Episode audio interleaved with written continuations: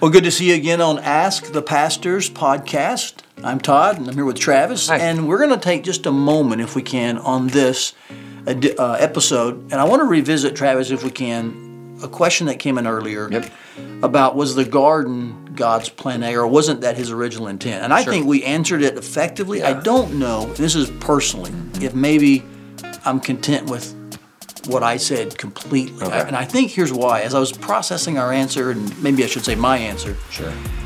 I feel like we were maybe a little ambiguous on where Christ is central to that. So I, I feel like the heart of that question was if Adam hadn't have sinned, Hmm. would we have just been in the garden forever? Because she kind of said, was that God's original intent Yep. with him forever? Yep.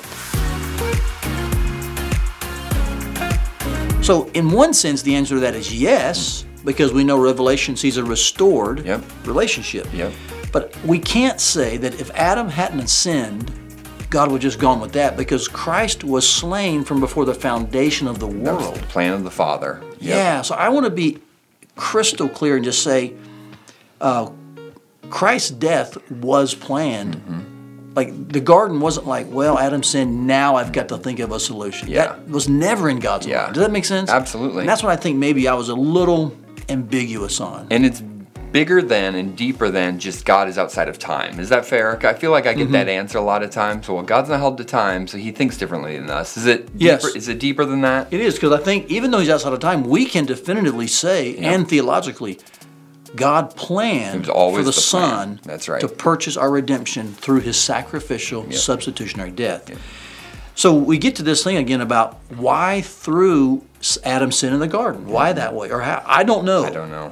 But we Yep. can't say, well, uh, if Adam hadn't sinned, it would have, because then it almost impugns God and his plan to send the Son. And we Mm-hmm. Yep. can't get there. Does that make sense? Absolutely. So I just want to make sure that it's clear for our listeners. Um, I think that's a good point Does that of help? clarity. Absolutely. yeah, Christ, uh, Christ's coming was plan A. That's right. And of course, since he came, Mm-hmm. his body, the church, was plan A. So, and maybe lean in here one one more time. It's not we're we're not saying that fellowship with God is not the intended result. It is. Right, it is. Revelation shows that. Yep.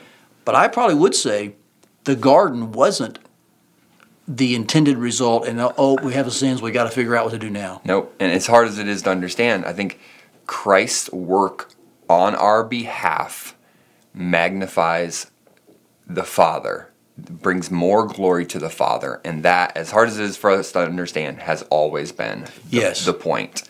And so for us, in a timeline fashion, that's hard to see. We see cause and effect, we see fall, redemption, but that was always the plan from the Father. Yeah, there must be more glory for God That's right. in the way He chose than Yep. what we think would look like an accident. To send His Son. maximum glory. Yep. So thanks for letting us kind of come back with an addendum, kind of part two. Uh, keep sending your questions. Travis and I Absolutely. sure love uh, being confused by them. We enjoy that. so see you next time on Ask the Pastors.